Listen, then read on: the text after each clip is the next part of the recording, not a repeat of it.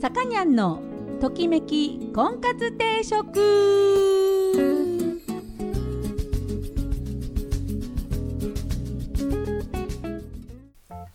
はい皆さんこんにちは。さかにゃんのときめき婚活定食今週も始まりました、えー、私結婚相談所菩提樹オーナーのさかにゃんでございます、えー、毎度お聞きいただきありがとうございます。今週もよろしくお願いいたします。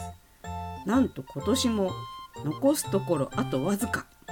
となりましてですね。すごいね。あっという間にね1年って経つんですね、うん、去年もなんかそんなこと 言ってますね。毎年。ね。でえっ、と今日は、えー先週お話ししてたんですけどあのコンサート行ってきたんですよアルフィーの。ごめんねまたアルフィーの話ね。あのー何ですか？いろいろな見方がありましてですね。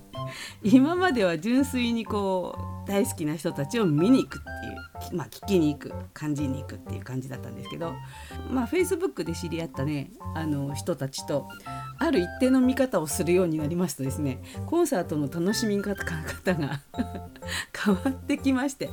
いやーなんて言うんですか見るものっていうのはこちら側の主観によっていかようにでも変えられるということがねすっごい分かったコンサートでしたね。あのああちらさんは何も変わってないんですよ。やってる演者さんのアルフィーさんの方は何も変わってないんですけど、えーこちら側の,、ね、あの心持ちが変わるとあのなんて言うんですかねこう見たい方向であるとかあの、まあ、見たい部分であるとか聞きたい音であるとかそういうところがね集中できるようになるんですね。そうすると今までもうどっちかっていうと俯瞰で見てたものがこうグッと何ですか？こうフォーカスが非常に面白いコンサートでした。なんだかよくわかんないでしょ？でもそうやって多分ほらあの例えば、まあ、AKB の好きとかさあの嵐が好きとかってコンサート行ってこう松潤だけを見るとかさ なんかそういう人たちがいるんでしょ？なんかこうなんていうの？全体を見るんじゃなくてこの人だけを集中して見るとか。こう AKB のすっごいいっぱいいる中からこの子だけを見るとか。そういうあの見方をしてる人たちがいると思うんですけどまあそれにちょっと近いようなその見るポイントをですね、えー変えるといろんな見方ができるんだなとえいうお話ですね。だからコンサートもいろんな楽しみ方があると思うのでねあの皆さんも今度はこうやってみようとかねあのそういうお話を、まあ、自分でするの結構自分で見つけるの大変なんでこう好きな人たちとねつ全国の好きな人たちとつるめるのが今時代ですからね SNS ね。SNS って言ってもほら危険な使い方ばっかりじゃないんですよ。そういう楽しい使い方もできるんでね。ぜひ、えー皆さんも、えーね、いろんな人とつながってみるのも一つかなと思います。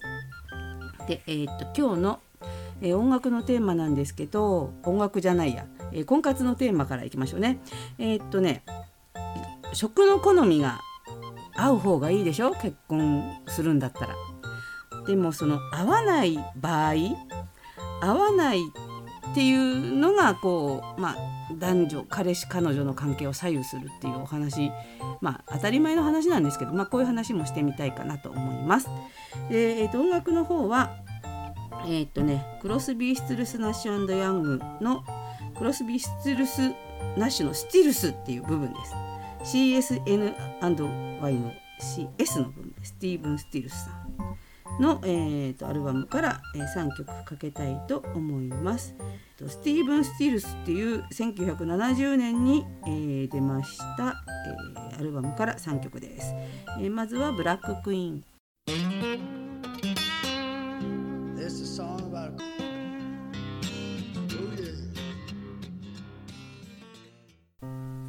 はい、えー、ときこんですよ、えー今日のテーマは、えー食の好み。ね。食の好みが合わない人と。ね。あの恋愛がうまくいかなくなった経験がある方いらっしゃいますかね。あのーまあそうじゃなくてもこう食べ物の好みが違うとこうなんていうの？こうデートに行くお店でね もう、まあ、揉めたりとか、えー本当は行きたくないのにとかさ本当はそれ食べたくないんだけどなとかさそういう何て言うんですかちっちゃい不満がねまあ、お付き合いしてる間から、まあ、出てくるわけですよね。で問題なのは長く付き合ってるまたはその人と結婚するとかね、まあ、同性でもいいですよ。長時間一緒に過ごすことになった時に、えー、食の問題っていうのは食の好みが違いすぎるっていうのは非常に大変な問題なんです。ね、あのいい食10っていうでしょ、うん、そのだからまあ3分の1が違うわけですからね、うん、結構きついんですよこれ。食べ物の好みが違うと。でまあ食べ物ってさこう味とかさそういう食べるっていうそのものだけじゃなくて例えば何、ま、て言うんですかこうすごいボロボロの汚い居酒屋が好きな人とちゃんとしたお店が好きな人とねいるんですよこんなとこ行きたくないのにとかさ、まあ、せまあ、清潔感っていうかその食べるものに対しての雰囲気の捉え方ですよね。でそういうのがまあ例えばデートのお店をいつも彼がそれでね自分の行きたくないところに決めちゃうとかさそういうのに細かい不満が溜まってきたりまたはまあ例えば、まあ、同棲したり、まあ、一人暮らしの彼女のね作ってるくれる手料理を食べるんだけどどうもなんかこう 味が薄いんじゃねえのとかさねそういうのほらなかなか言えないんですセンシティブな問題で言えなかったりするんですよね。まあその一緒にいる時間が長いとなん、まあ、食べ物だけじゃないんですけどあんまりその一緒にいる時間が長すぎると自分のもの自分の、まあ、もちろん時間自分のものだったものが失われるんですよね。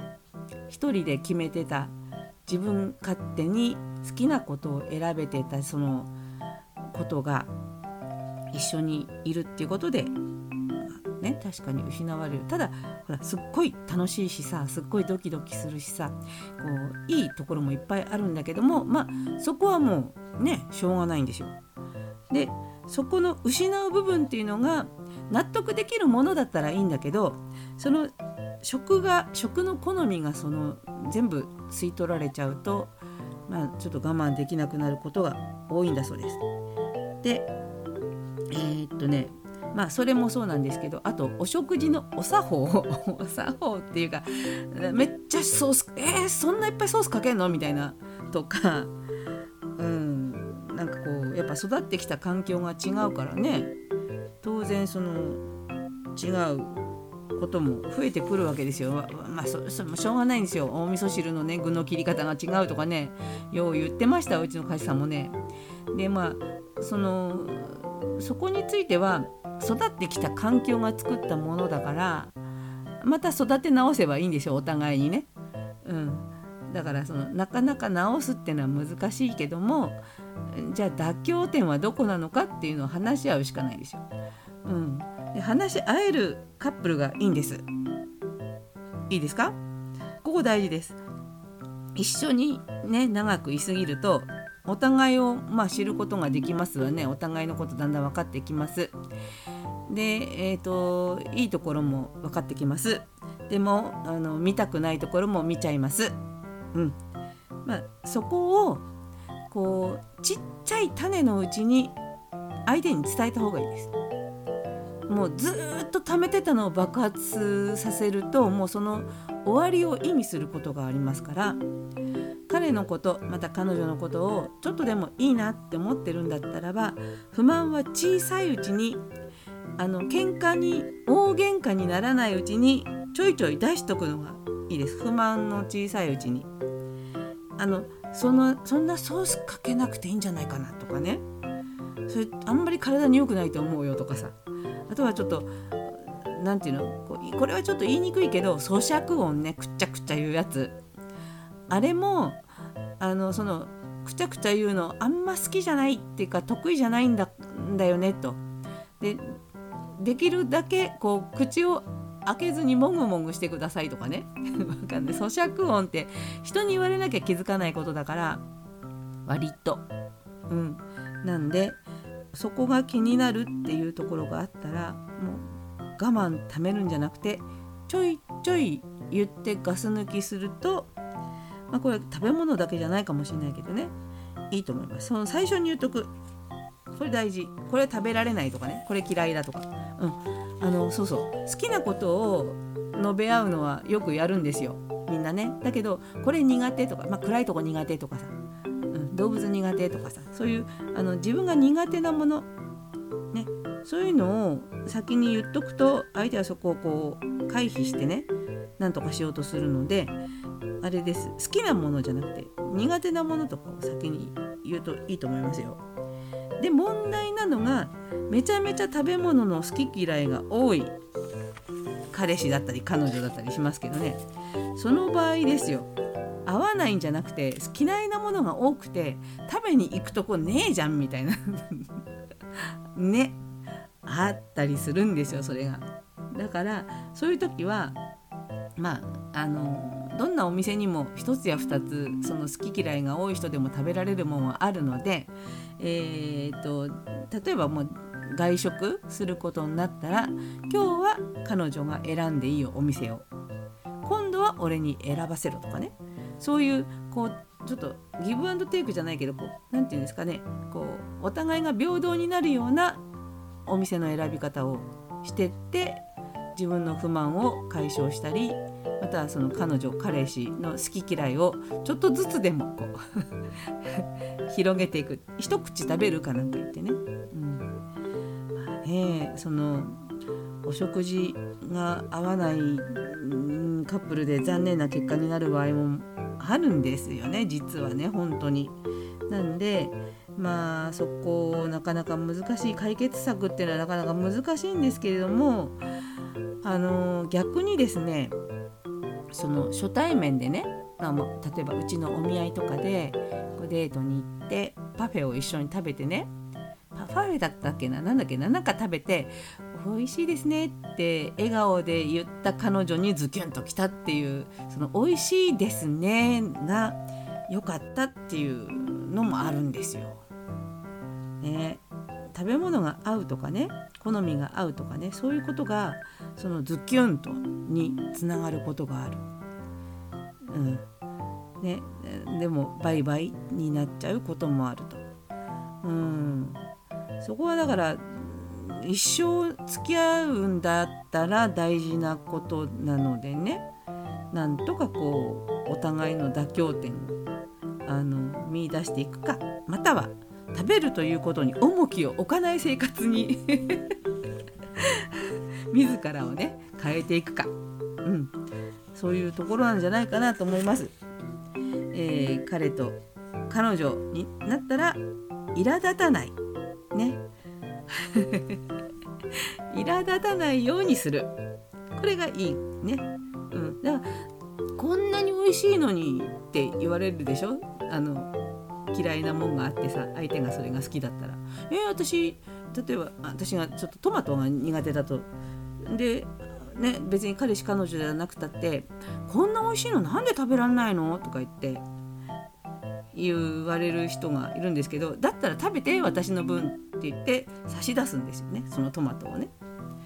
うん、そんな感じで付き合っていければねあの楽しく 苦手なものはあげちゃうっていうかね、うん、そんな風にまあやっていければいいのかなと思います。まあ食べ物に限らずまあその妥協っていうか折り合う場所あと相手への思いやりですかね。うん、それがあれば多少食べ物の好みが違ってもうまくいくカップルもあると思いますんでねあのしょでも食の好み結構大事なんで最初のうちにね確認した方が、えー、うまくいく近道になるとは思いますね。どんなにさ顔 顔とか佇まいの好みがねよくてもごい自分の嫌いなものばっかり毎日食べられたらねちょっとなーっていう、うん。まあ、我慢しよっかって思えればいいんです。でも。なんだこの結論。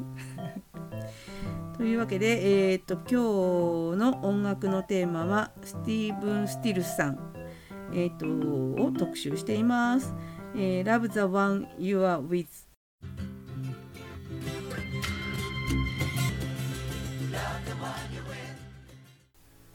はい、さかにゃんのときめき婚活定食そろそろお時間になりました、えーこの番組は出会いや婚活について皆さんと一緒に考えていく番組です。お悩み相談リクエストなどお待ちしております。また菩提樹という結婚相談所のお店を金沢と富山2店舗でやっております。興味のある方はぜひお越しください。初めての方も会員さんもホームページから簡単に予約ができるようになっております、えーご来店をお待ちしております。でえっ、とさっきから言ってるアルフィーのコンサート行ってきたんですけどすごいんですよ。アンコールがですねアン3時間みっちりやるんですよ。すごいんですよ。3時間。65歳ですよあの人たちね。でえっ、と年間多分40 45本とかね46本とかねそのぐらいコンサートやるんですよ。45本やるとしたら1週間に1本はやってんですよ。で春と秋に分けてるので1週間に2本ぐらいはやってんですよ。65歳ですよ。3時間ですよ。立ちっぱなしですよ。うん。でまあ客席ももちろんこう年齢層上がってきてるんですけど客席も暑いんですよ。もうアンコールやめないの。もうね本日の公演は終了しましたかなんか言って言ってんのにもう拍手やめないの。すんごい暑いでしょ。うん。ああいうねこう熱い思いをやっぱりこう私らのぐらいの年になってもねまだねステージに向かって届けてる熱い思いを届けるっていうのができるこの喜びね。うん。いやいいもんだなと思います。今年最後のこちらが放送になります。今年1年ありがとうございました、来年もよろしくお願いいたします。今日はスティーブン・スティルスの、えー特集をしておりました「Do for Others」を聞きながらお別れしたいと思います。お相手は菩提寺のさかにゃんでした。それでは皆さん良いお年を。